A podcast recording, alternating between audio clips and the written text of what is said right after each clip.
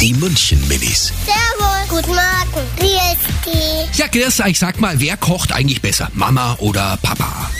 Mama kocht so ganz gut, aber der Papa kocht zum Beispiel Spiegelohr besser, weil Papa sind die unten nicht oberen und bei, bei der Mama schon.